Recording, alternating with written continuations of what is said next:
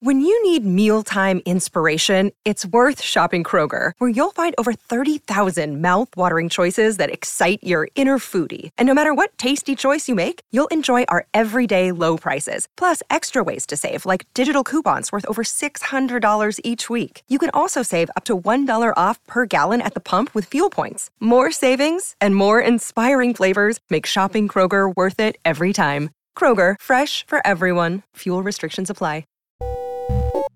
From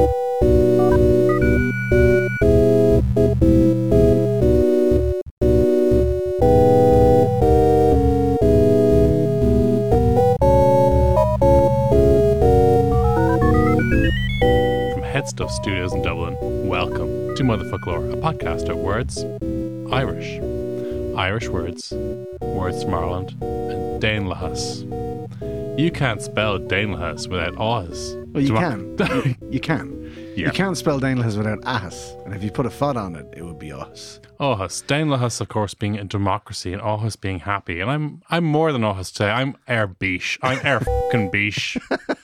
because my good friend and co-host contributor, Peadar Ó Caomhánaigh, has risen has risen from the ranks of keyboard warrior to elected official. One of, one of my favourite moments of the election campaign was a tweet from um, a journalist who said, uh, Twitter's at the Cav official has just become South Dublin County Council's councillor Peter Kavanagh. So yeah, yeah, I'm on Corlor Peadar Ó Caomhánaigh. Um, I was very recently elected to serve the people of Clondalkin, where I was born and reared. And uh, yeah, I'm over the moon. It's absolutely fantastic. And it's great to be finally able to take part in season two because I've been out knocking on doors and talking to people instead of sitting in a podcast studio. But I guess that's how you win elections. I guess so. You know, I guess you, you can only get so far in the podcast vote. Not that the podcast vote doesn't help. I won a seat by 39 votes. Literally every single, every tweet, every podcast, every everything helped. So to all the Motherfoclóir listeners in Clondalkin who gave me a vote or even a high preference, Gramila Malgriff, because uh, wouldn't be here without you guys. That's fantastic. Thirty-nine votes. How many were spoiled? Oh, an inordinate amount. Oh, there was an incredible amount of spoiled votes, a, a disproportionately high amount of spoiled votes, and a lot of that comes down to the fact that we were asked to vote on three things: there was European election, local election, and there was the referendum. And a lot of people went in with one single issue on their mind, or one single candidate in mind, or whatever, and would have spoiled the other two ballots. Yeah. But uh, yeah, there was a disproportionately high uh, number of votes in the area that I in the area that I was. There was a, um, you know, it- there was a turnout of about thirty nine percent, which isn't great. But even in amongst that, there were over five hundred non um, non valid uh, ballot papers, which was just it, that's huge. That's Yeah. huge.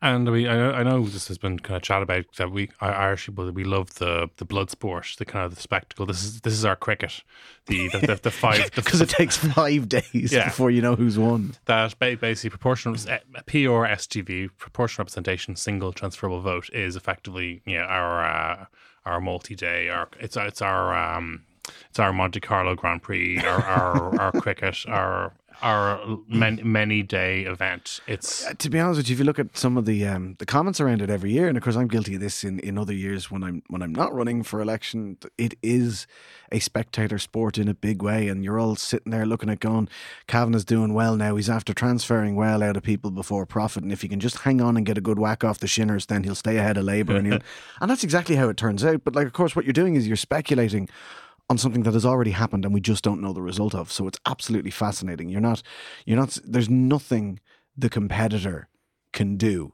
at this stage. It's like it's been done. It's been Yeah. done over the last. It's been done over the last couple of weeks of campaigning, the last uh, couple of months of building profile and talking to people, the last couple of years of activism in the community.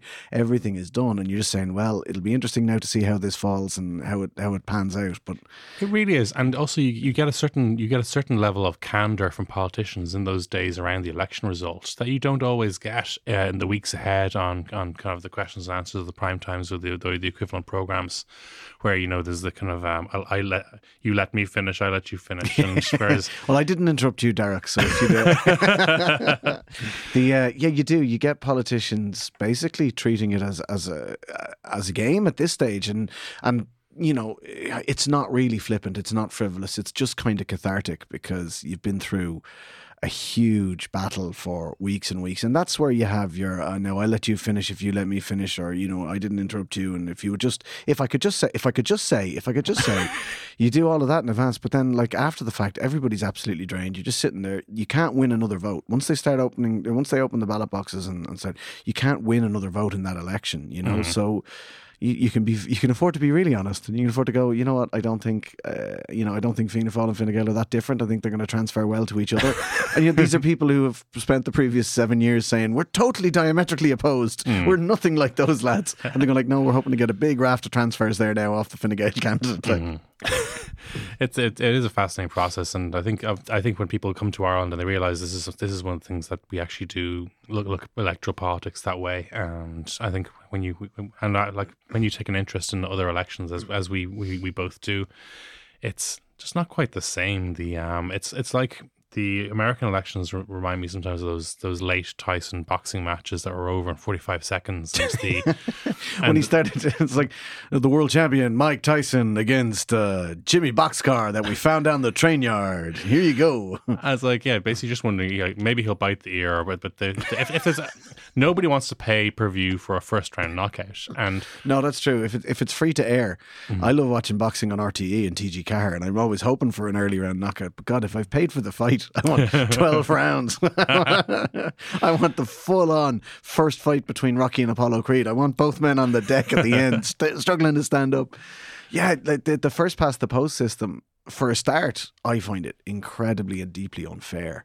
And you know, I, I'm amazed. Like there was a referendum in the UK recently where they decided to keep it. The Lib Dems went into coalition with the um, with the Conservatives, and one of their um, you know one of their their policy points, one of the promises they got was the chance to hold a referendum to shift to the alternative vote, a different system uh, that would have meant more representation for smaller parties in Parliament. Uh, like the the way it is over there is the Greens in um, in England and Wales, they can pick up a significant amount of votes. They could get as high as 15% of the votes in some areas. They could get as high as 10% in some areas. And yet, Yeah. for the last two parliament sessions, we've had one MP because there's only one seat in which there's sort of an understanding that other left leaning parties won't run against Caroline Lucas and she's able to hold a seat for the Greens, even though Labour tried to to renege on that uh, informal agreement and ran candidates against her recently. She still held on well and she's won. But that's desperately unfair because you can basically govern for as little as thirty percent of the uh, of the people. You know, if you're in a in a in a in a ward or in a constituency where you're the Conservative MP or you're the Conservative councillor, you can be elected with as little as 31, 32 percent of the vote. Uh, you know, A- at least in Ireland, it's multi-seat constituencies, so you don't even need to get thirty percent of the vote, but I represent X amount of people, you represent X amount of people, and we're all going to hold each other to account. And, and there's a healthy democracy inside every single constituency, inside every single local electoral area, inside every county council. And I, I, I do think it's it's eminently fairer than first past the post systems, which are just yeah, I it's just gutting. I think so because I mean, like that, um, John Major got more votes, more conservative, votes than Thatcher ever did, but he lost loads of seats because he was getting these, you know, massive numbers in the home counties, but he wasn't. Uh, but whereas uh, the I think it was the there was a split in Labour at the time when Thatcher in Thatcher's early years, I think that that led there. Yeah, there You- was there was there was a split. The um the, the social democratic wing of Labour, uh, sort of uh, uh, yeah, the there was, and, and that managed to keep Thatcher in power because she had a power base only in the home counties, and you ended up with, and it's kind of we've seen it again in in recent months over there with the Change UK splitters leaving uh, Labour. And they're effectively going out there to damage Labour, which Yeah. is like, okay, so you guys are like from the Labour Party, you're in a first past the post system, and you're going out there to run candidates against the Labour Party and the Conservatives. All that's going to do is empower the Conservatives. If you look at the combined vote of a Labour candidate and a JGK candidate, you could have beaten Tories, you know? We need to have a telethon to end left on left violence. well, first on the agenda is the split. yeah. No, Yeah. we it, it's I, I it's I mean without getting into too much detail, there's uh some of the left on left squabbling is uh, is uh, is mortifying. But I won't I won't dwell because there's so much more. Particularly, uh, Batter, you have been elected to represent your hometown, the the the village of the Larks, Clondalkin. The Village of the Larks. That's not one I've heard. Is that not what it's, is that not the name of Clondalkin? No, No, the Village of the Larks. Clondalkin is Dalkin's Meadow. Um, the meadow of the Larks. is Dalkin a lark? He's having a lark. Are we having a lark? no. Okay. Dulcon's, Dulcon's a person's name. Um, I am from Clún Dulcon, the meadow of Dulcon, who was a uh, large landowner who granted uh, land to St. Cronan Mochua uh, to build a monastery way, way, way, way back when. One of the largest early Christian settlements, uh, early medieval Christian settlements in Ireland. And uh, yeah, I'm from there. I'm very, very proud to have stood for election there. I'm even prouder to have won, which is pretty cool. Uh, and yeah, it was. Um, look, it's amazing. There's such a there's such an incredible honor and privilege to actually get the trust of so many people who live in your area and want to make that place better. And it's a massive constituency, like it's a massive uh, local electoral area. It stretches all the way from the border of Kildare up at Hazelhatch down to the border of Wicklow at Brittas. Uh, so there's a, a, lot of geographical area. Uh, I'm from the village of Clondalkin, right bang smack in the middle of it. And uh, mm-hmm. yeah, you know, it's uh, Clondalkin was what made me. It made me a, it made me a Gaeilgeoir because there's lots of Gaeilge in Clondalkin, and uh, making me a Gaeilgeoir made me a podcaster and. Uh, podcaster may have made me a politician. Who knows? but yeah, it's uh, ah, look, it's fabulous. It's a it's a great day for the parish. You know, we elected a lot of a lot of great people out there as well. Like there's um, another Gaeilgeoir from Clondalkin who went to my old school, Owen O'Brien, um, is uh, an independent councillor there. Uh, is this she, the other Owen? The other Owen. He shares the same name with the high profile Sinn Féin TD, who also lives in Clondalkin, so that was confusing in, in many is, respects. Is he from the, the, the Schuil as well? Yeah, he was, he was from the Gael School from Coláiste So, okay, so this, this is a fairly massive like output from a one from one particular school? From one particular school, we have now provided ten percent of the current councillors in South County Dublin, uh, South Dublin County. Um, so Shane Moynihan is a Fianna Fáiler who ran in the Palmerstown Fonthill ward, and he was returned. And one of my dearest friends, Liam Sinclair, uh, is a Green Party councillor like myself for the Tallaght area and uh, and then there's the independent Owen O'Brien, so that's four of us. And then you add in Hazel de Nortúin, the uh, socialist councillor for uh, Ballyfermot, in uh, Dublin City Council. That's five county councillors to come from one small um, Gael, Gaelscoil. Um, this, it's so funny. I've been dealing all morning with the people accusing the Gaelscoils of being elitist again. This, it's going like, oh, This man. is the point. And, and I, I, know you have a lot to say about this, so I'm going to kind of try and confine your answer uh, explicitly. The the fact that Clondalkin did has has a kind of a solid working class area, was granted this facility has been, I mean, the fact that it has so many so many councils have emerged from it, and it has been been such part of the civic structure of the of the town. Yeah, well, the first thing I'll, I'll, I'll, i hate to cut across, I hate to cut across you there. This is okay. just like prime time. Um, granted, is kind of a misnomer there because it was yeah. Muintir Cronan, a community activist group in Clondalkin, who worked very hard to establish the first Gael school in the area, the first primary school, School Cronan in Rathcoole, and then Gael School Clondalkin in uh, yes in in Clondalkin and Cillian um, in in the 1980s. So I think that the school has sort of instilled us with this spirit of activism that if you want change, you know, the Gandhi um, bomb be the change you want to see in the world. And, yeah. and I think it's kind of instilled in all of us that. And, you know, it's a very mixed area. There are parts of Clondalkin that are very solidly working class, and there are parts of Clondalkin that are quite, as the Irish Times would say, leafy, because that's how we describe middle class area. Because apparently the poor eat trees or something. But uh, yeah, leafy. Um, it's, so it's it's quite mixed. It's great, and and you know we we draw in people to the Gael school from all walks of life, which is mm-hmm. fantastic. So we had in my in my school uh, in my year uh, we had, I think we had two people hit 600 points, which is incredible. Uh, absolutely fantastic in the Leaving Cert. Back when, I don't know if, if 600 points is even the, the max anymore. I think they have loads of extras now. You they have a new thing. It's 740 mm. quiffles to a snitch. like, it's like, I no idea. It's all turned into Hogwarts since I left. Yeah. And then we had, you know, with some people who got fewer points than a triangle, but sure, that's not what they were there for. Like, they were, you know what I mean? They, they went on to apprenticeships and went on to do different things. They weren't academically focused. And I think that all that's fine. Like, you know, we need to, we need to realize that Gael school and a, if they if there is a weakness to Gaelscoil, it's not that they're elitist, is that perhaps they're too academically focused and there aren't. Yeah. I'd love to see Gaelscoil and a focus on apprenticeships, focus on uh, vocational training, focus on work placements and things like that, as well as pushing people onto uh, the old school, the, the university. Particularly childcare. Yeah, well, that's that's what's needed, like you know. Because I, mean? I, think uh, the big thing now is, is I suppose that the that the the Irish language crashes seem to be very uh, very hot in demand. We're going to talk next about uh, about local government and the Irish language.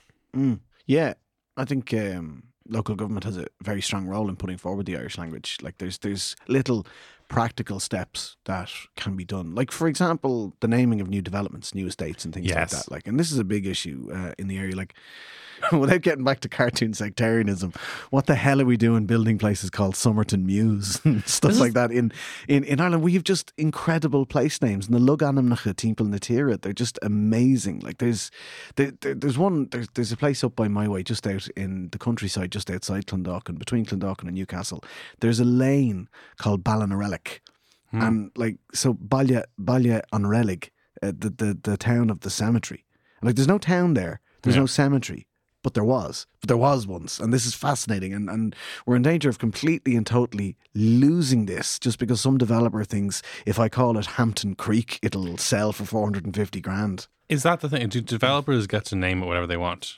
Developers get to put forward a name, and you know local authorities get to have a say on it. And uh, I think, in particular, when it comes to public housing, it's the um, it's the local authority that chooses. But I think we do need to have a look at the logainmneacha that we're using, and certainly some of them should be 100% Oscailga. There's, there's what like this should be no skin off anyone's nose. I would struggle to find anyone who would have a legitimate protest because they live in a place called Ordinary instead of King's Heights. Yeah. You know, it, it just it, it really isn't a thing. It's not a thing, and it's something we can do for the Irish language that makes the Irish language more pro- high profile.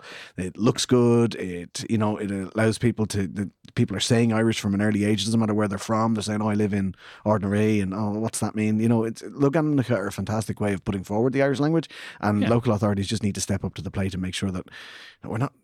Jeepers building Tanland 2.0 over here, like you know. It's it does seem I- I'm I'm not sure if it's because some of the builders made their money over there and kind of had their kind of uh they went over and came, came back with all these with their with their inferiority complex kind of aggravated and there's I, th- I think there was a Char- Charles Land and uh and like I mean, which which Charles are you referring to? There's a Charles Land. I think it's, around Rathfarnham, and it's like, who's Charles? Spell it out. um, K A Charles. K. Charles. Kane Charles. Cahill, Cahill, Kane Cahill. Uh, as the son of someone who went over to work on building sites and carried a hod in England, I don't think the inferiority complex is is uh, is universal. But yeah, it's um, I, I God, yeah, maybe that's exactly why. I think, to be honest with you, it's probably more on the dollar bill thing. Like we all have aspirational living ideas, you know. Yeah. We, you know, I mean, I remember um, my good friend Liam, who was also elected for Tallaght. We, we grew up in the same housing estate in Clondalkin, and one day we had to go into the School and say, you know, why is your name? Why is the why is the name of your your area that way? And we we grew up in a in a an estate called Cherrywood. And he came in and he said, I found out, said, uh, a builder thought the name was nice and wanted to sell houses. So, like, seven year old Limo had his finger on the pulse all the way back then. But yeah, it's a, I think it's really is, it's a, it's a question of optics. And it's just nakedly a question of optics across the board. We're not calling it Somerton Mews or Hampton Heights or, you know, the Charles Land because of any particular connection to those names. We're calling it because it looks good, it sounds good, and sells houses well, why not call it something Oscailga? Because it looks good, it sounds good, and yeah, sure, of course it'll sell houses. We've already seen like that people are more likely to, um, and at the end of the day, look, it's housing. It's a captive, it's a completely and totally captive audience. The market is so Yeah. shit for people my age or for people from my socioeconomic background that like, y- we don't buy in Hampton Mews because it's called Hampton Mews. We buy because oh Christ, I can afford this house and it's available, and it's also close to the bus I can take to be in work in two hours. Like you know, it's Like, yeah. we're not. like, oh, Somerton. I don't like the sound of that. I wouldn't buy that house. Patter, in this market, you could even sell a house in Bastardstown, Wexford. and there really is, There is a place called Bastardstown. In Wexford. Ballion Wastard. Yeah, there is. Uh, I oh God, I love the Wexford place names. I love the Wexford place names. There's also a Horrors Town. there's um there's a Templars town, Oh, yeah. Oh, cool. uh, literally founded by the Knights Templar. And the church they built is still there. Very nice seafood restaurant across the road from it. Actually, it's very good. Uh, yeah, there's an Arthur's town. There's a basically what happened was uh, when the Normans, when the Cambro Norman invaders of eleven of the 1170s, 1169 on, landed. They landed in Wexford, and they were given large tranches of land by the King of Leinster, Dermot McMur- for getting him back on the throne. And so they immediately named them. So there's a Tancred's town named after Tancred, the uh, um, there's a Butler's town named after William de Butler, who was the, the most famous Norman knight. He was a superstar of his time. He was like the, Mm. the David Beckham of Norman knights. He would win all the tournaments and was world famous. Uh, there was uh, an Arthur's Town. There's a Templars Town. There's a Bastards Town. That would have been named after um, a Norman knight whose nickname was the Bastard. Uh, so yeah, I, Oh. I love it. If you go down, if you, it's well worth taking a little holiday down in Wexford and just driving around, even just to see, not only to see the wonderful medieval ruins that are in incredible condition, but the uh, the place names are class. That is the nerdiest thing I've ever done on this podcast, and that This is- episode is brought to That you is a by high bar. Visit Wexford. this episode is brought to you by Visit Wexford. Like, get on down there to the sunny southeast. you can get strawberries. Darach making a pitch for the Wexford Tourist Board right there. Come on, lads. We'll sell them a J Saudia. Strawberries and potatoes. Get down to Wexford. So, and then in the actual in the in in the chambers of South Dublin County Council, well, you will be you will be having many kind of parliamentary rows with your newly elected with your newly elected colleagues, where you will be um, crossing the floor saying, "This will not stand. This will Who not will stand." speak for Clondalkin?" The Clondal Yeah. Um, Is has there been a, a much Gaeilge used in the last term? No, no. No. Last time was pretty poor, to be honest with you. Um, uh, where it was used, it was kind of tokenistic. There have been some great councillors that speak Irish, no doubt about it. When Sarah Holland, the Sinn Féin mayor of South Dublin, when she was mayor, um, Irish was really pushed to the fore. And likewise, uh, when Dermot Looney, who has recently just stepped down, he's finished his uh, time in politics, concentrating on his on his day job. He is a social democrat, but he was an independent uh, when he was mayor of of uh, South Dublin, and he used Irish uh, quite a bit. And you know, and uh, some former councillors like Breda Bonner uh, used it as well. But I, I think. To be honest with you, there is a lack of Irish in local government the length and breadth of the country, and I, I think we need to we need to do something about that. But having ten percent of the South Dublin County Council will have come from one Gaelscoil, I Yeah. think I think we I think we have a duty to use Irish where possible, and we we have a, a responsibility to promote it in our in our day to day work as councillors. And look, it certainly was always on my. Uh, my agenda it was always on my, my campaign platform you know that like I will be making Irish more more visible and, and more practical uh, in in local politics uh, that's I'm, I'm the Green Party's Irish language spokesperson I, I do a podcast about the Irish language with you. so it's kind of it's um, it's important that we kind of we get that in our targets, get that in our sights, and and, and try and uh, try and affect that change.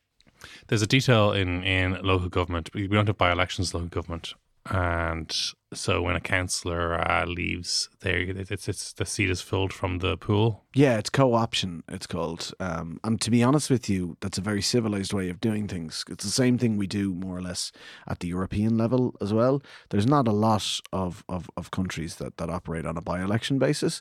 But then again, there's not a lot of countries where politics is so individual and so based around personalities and persons. So at national level, if we lose a TD, if we lose a Fine Gael TD, for example, Frances Fitzgerald has been elected to the European Parliament. She Yeah. is a TD for Dublin Midwest. We will hold a by-election because we realise that a lot of people didn't vote for Fine Gael, they voted for Frances Fitzgerald. So now we need to hold a by election. At local level, it's not so much if you lose a Green councillor for whatever reason, resignation, illness, death, or promotion, Mariat, they run for a, a, general election or European election or get in, um, then you co opt from the same party because at, at local level you get back to a more sort of a pure form of party politics and, and party policies. So, yeah. And at European level, when you run for election, you submit your list of replacements. So, um, some parties allow you to put down anyone on that list of replacements. You can put down your brother, your cousin, your sister, your wife, Yeah. your husband, your father, uh, and then other parties have a democratic process f- to elect the replacement lists.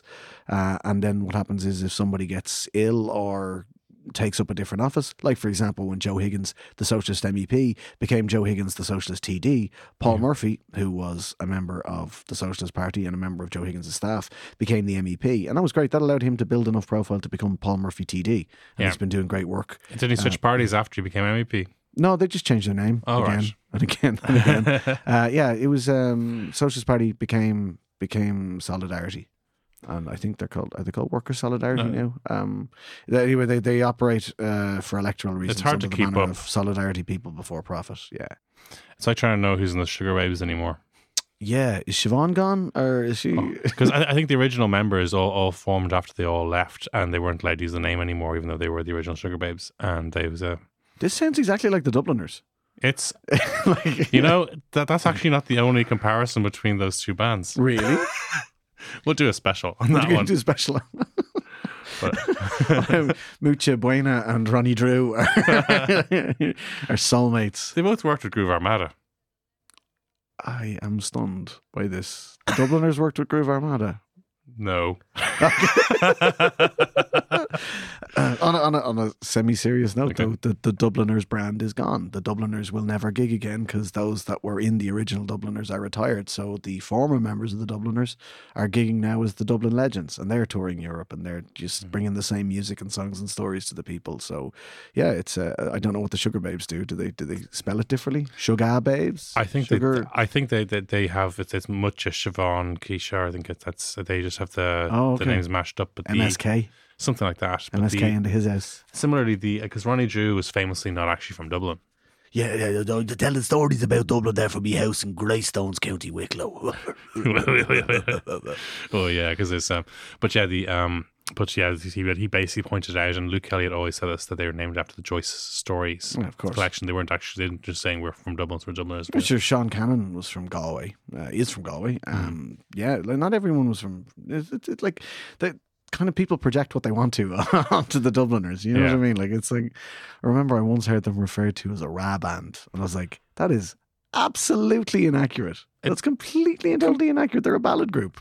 Completely, and, and Luke Kelly would not have uh, accepted that, and he he made a point of kind of, uh, and uh, he was uh, he championed certain British artists as well, who, who, who songwriters who he found interesting. Yeah, they were so anti-sectarian and they were so pro-peace. And like, if you look at if you look at the work that they did, for example, working with Phil Coulter around, and like, and that said, like, you're still singing songs about an oppressed minority in the north, of course, because social justice is social justice, and that's what Yeah. you know what I mean. That's that's what drove their engine. You know, it, it's uh, you, know, you can do that without advocating violence or being. Uh, you know, nakedly sectarian or the likes, and and uh, the Dubliners were brilliant. They're absolutely fantastic. And check out the Dublin Legends if you if you ever see them gigging near you. It's the same songs, same stories. It's absolutely fantastic. Tell us now roughly what is and isn't within the the realms of what a councillor can do. I mean, some councillors make crazy promises. They, some councillors have basically said they're going to stop Brexit. yeah, seen that. Yeah, that's Uh, great. Other councillors said they're going to they're going to they're going to knock give Trump a bloody nose when he comes over here, or and and other councillors have you know made interesting comments about basically uh, about reversing global warming by flying around the world in the other direction or something. I'm, I'm not sure I saw that one. uh, I'm some- gonna, some I'm gonna- them- yeah, I'm going to plant some trees. Okay, I think that's a realistic aim that we can do. No, one of the things I was really careful about on the doors is not making these insane promises. Like, you know, local politics is local. And it's funny, we, we end up um, talking an awful lot about national politics on the doors when you're running for local election. Like, there were people going like, oh, what way were you on repeal the eighth? And, you know, we're, and I was like, I campaigned to repeal the eighth amendment. I'm, you know, I'm 100% uh, pro choice. And that's, that's my position on that. And, you know, what about the status of the Irish language and all that? Yeah, yeah, great, no problem. You know, what about, you know, climate change? What are the big issues around climate change and all that? And then when it comes to a general election, they'll be asking some fix the pothole at the end of their road. yeah. So it's like we do have it a bit arse about face in that respect. So I was careful not to make gigantic, humongous promises about changing the world. But one of the key issues is trying to make the areas that I represent a better place to live in for everybody. And that means a focus on biodiversity and it means a focus on public and active transport and it means clean air. Air pollution is a big issue. That's killing more people than smoking is at the moment, you know, and, and mm-hmm. you know, we need we can do things about that. There are little tiny little things we can do. For example, like what about not having a million cars outside every single primary school at ten to nine in the morning? Yes. With the engine turning over because kids don't walk to school anymore. You know, let's let's take let's take that back a few steps. Why don't kids walk to school? Okay, let's make it safer for them to walk. You Yeah. know, okay, let's make it easier for that to be the easiest option. Let's make it easier for public transport to be the easiest option. People want to do the right thing, particularly when it comes to green politics. People want to do the right thing, but like there are people out there who think they're recycling perfectly, but they didn't get the memo off their recycling company because everything's been privatized that they don't accept soft plastic anymore. So they're accidentally contaminating bins full of recyclable waste and you know, people people you know, Jesus, it just should be the easiest thing in the world to do the right thing. And that's our Yeah. focus. That's what we want to do. It's very, very frustrating and how difficult it is because there's always an additional layer of bureaucracy or administration there. And we need to sort of pare that back and we need to look at what can we do at our local level, at our local council level to to make life easier, better, more enjoyable for for everyone. You know, there's people out there commuting four hours of every day because the only affordable housing they could get their hands on was out in Mullingar or Athlone, and they're still working in Dublin. And you know, on a national level, we need to look at how do we use public housing, for example, to alleviate that problem. Not Yeah. just ten thousand people who are officially homeless, but how do we do it at a county by county basis to make life easier for, say, an entire generation of people who are locked out, still living at home with mum and dad because they can't afford the rent? And if they can't afford the rent, they certainly can't afford to save for a mortgage. And if you live in Ireland, we don't do apartment living well. We don't do um, we don't do long term leases. So every single rental in this country is a short term solution. So you kind of unfortunately have to buy a house. So how are we going to make it easier for people to rent, save for a mortgage, and eventually buy a house? And what role do county councils have to play that? And county councils can have a huge role in that. And they just have to they have to tear up the roadmap of business as usual because business as usual is not working. You know, the way things work at the moment is a county council gets a patch of land, they sell it to a developer, the developer builds a bunch of houses, they sell that to rights and investment trusts hmm. who, you know, they, they pay a fortune for it, so they're looking to get that back in rent. So they're trying to rent at the highest possible price tag at the highest possible margin. They're not paying tax on that rent, you know, so there's no benefit to society from that. Whereas if developers are getting loans off the basis of future earnings, why can't county councils? Why can't county councils take on the building work directly themselves, you know? Yeah. become the subcontractor, become the contractor, become the general contractor, even, and and uh, you know subcontract out the building of houses, and then become the landlord themselves, you know, and charge a fair rent that's based on the cost of the building or based on the income of the the person who's going in there. But that's just one of of many many solutions. We've seen it work in other countries. It works in Vienna. It works in um, it works all across Austria, all across other European countries. Uh, cost rental is something that we do want to bring forward in in local areas up and down the country, and it, you know it'll be a hard slog to get it done because while everybody talks about this big green wave and how great it is, we're still not the biggest. We're not the biggest party by a long shot. Um, people still overwhelmingly voted for either Fianna Fáil or Fine Gael. You know, Yeah. half the country still votes either Fianna Fáil or Fine Gael. So unless the other half of the country gets its shit together, that's going to happen for a long time. So we need to work with with all parties and none, and we need to, particularly at local level, where you're not talking about massive compromise on policy issues or anything like that. You're not talking mm. about the dark days of going into coalition with Fianna Fáil. You're talking about putting together a block of county councillors that can work effectively. So it's a different kind of politics, and it's one that we Greens we feel we're pretty good at. So we would look. We just want to make places better for everyone to live. The role that local government has, it's been totally depowered over the last couple of years. Um, there was an electoral reform act that was passed by Phil Hogan when he was the minister for housing, planning, and local government, and it completely and totally took the teeth out of councillors.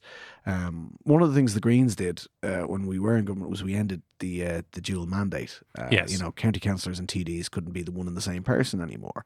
And ever since then, the larger parties have wanted to take power away from the county councillors, and they've managed it. And they, they gerrymandered the uh, local electoral areas to put fewer seats in, so fewer smaller parties could get in. And you know, it's a challenge. It's always a challenge to to try and utilise the powers of a county councillor for good. But we, you know, we we're confident that we have enough of a say around budgets, enough of a say around priorities, enough of a say around strategy. The strategic policy committees in every county, and uh, there's the education and training boards. There's the housing and planning. You know, there's so much that county councillors have a say in, if not the final say, and and and that's where we're going to try and do the very best we can for the people of the areas that we represent. Excellent. And on, on the on the weekend of the election, during the long cricket match of it, you were um, you were present on a number of Irish language broadcasting. Uh, you, you were really get, getting your spoke in. Some there was some great content that a lot of people may not have realised they would have really enjoyed if they'd given it a shot. Yeah, um, we uh, yeah, you're right in that like it is absolutely um incredible entertainment and uh, Raidió na Gaeltachta and TG4 had some fantastic programs on over the course of the weekend. Um, one of the things I've always found about the Irish language media is there's a level of honesty that just isn't there in the English language media Yes. simply because like us looking for podcast guests. it's not a big pool. It's not a huge pool of hmm. people we can get on to talk about stuff related to the Irish language, and it's even fewer that can do it in the Irish language. So mm-hmm. yeah, it means that when you get people on, they're they're kind of they're they're quite honest about the the struggle that they've just gone through. They're quite honest about the uphill battle that they face. And I I, I had a camera put in my face when I was at one stage I was twenty four votes ahead uh, and hanging on by the skin of my teeth to that last seat, waiting for transfers to come in, and uh, I, I'm being interviewed by RTE asking, "What's the bigger picture? How are all the Greens feeling?" I'm like, "Yeah, well, in other places they feel great, but I'm nervous here." uh, but it was great. It was it was fantastic. So yeah, it was wonderful, and a lot of that on Raidió na Gaeltachta that would be podcasted, and there's a lot of great terminology in there. If you're a foghlaimeoir, it's great to listen back to that. It's it's really really good. Uh, and one of the key things is that like you know we cover elections. Uh, we cover them quite beautifully. We get a mm. few old talking heads on the English language stations. It's a bit boring. It's the same people talking about the same tropes. They can't understand where, you know, oh, you can't understand why people are finally talking about climate change, you know, and you just roaring at the television is because we can see it, you idiot. Like, hmm. but on the Irish language media, there's just a lot more honesty to it. It's a bit more like, well, no, I've, I've actually been speaking to people, and you know, they do realize that this is a problem, that this is an issue, and this is an issue, and that's not an issue, you know. Hmm. But sure, look, that that's it. We've had that, and we've seen some some some great stuff emerge over the course of the election campaign. Massive shout out to Saoirse McHugh Yes. uh, from Gaeltacht Acla. Um, she wrote a lovely article on nos.ie about why this is the most definitive time of our era for climate change. So if you're interested in reading a bit of Gaeilge, her article is still up on Nos, uh, which is a fantastic magazine site, and uh, she's just just very narrowly missed out on on being in serious contention there. She did brilliantly, and I just think like if she'd been focused on by the media for five weeks instead of just nine days, Yeah. she really could have she really could have taken a seat. But she's an amazing, amazing person. We haven't heard the last of her. Oh, no, and no, I, definitely not. yeah, I think she she just might be the Irish AOC. Yeah, yeah. Ní séir go sin am up. Damn right. And before we wrap up, uh, Peadar, I do have a question to ask, and it's about an issue of uh, judgment in local government councillors. If you have a bottle of wine in one hand and a bottle of beer in the other hand, and you see a polished wood swing, um, do you hold the two bottles in your hand while you use the swing? Do you do you put them down? Do you enjoy the swing? Do you just walk past? Yeah. Um whatever you do, whatever you do, you don't go on the radio doubling down about it afterwards. you know, if you fall off a swing, just kind of just, you know, get that on the DL and keep it as quiet as you can. And if somebody points out that you've, you know, that, that, that you've fallen off a swing, you know, just Uh, yeah, I I, th- I think it's just one of those things that say like if you um like yeah if if like if, if I snuck into a hotel kitchen and I was kind of uh, I was eating grub and I of slammed a fridge on my on my door I, I think I, I'm, I'm I slammed the it fridge sounds on my like something arm you've done. and then I would and then in the Are you, are you speaking from experience? I wouldn't be, I'd be reluctant to draw attention to that by suing the hotel. I'm not going to comment on an active legal case being taken by a member of the Oireachtas. Oh, But, I, I was just talking hypothetically. of course, of course, of course. just because I heard a Gift Grub sketch about it, so I assumed that you know this is a an entertaining thing. Anyway, en- enough of that nonsense, uh, Peadar. Okay, well, we're we're. I think I'm sure I, I'm sure I speak in behalf of most of our listeners when I say when A I very say diplomatic most. when I say Miracle gorgeous. Gurmíle mágad ar gurmíle mágad agus gurmíle mágad gatainna as taú le Motherfoclóir as éiste leis an bud creile. Thanks a million to everybody for continuing to tune in and listen to the podcast. Um, yeah, you, you make it what it is, guys, and uh, ah, I love doing this. This is this is great. More season two. More season two. More season two. Whoop. Whoop whoop. So until the next time, it's a slán from me. Agus slán weimse.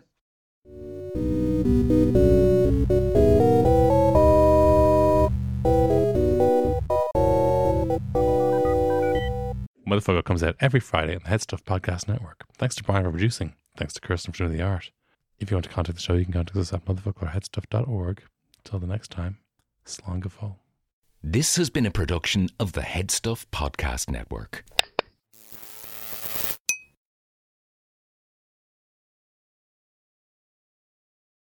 The county councillors' receptions were known for their spice bags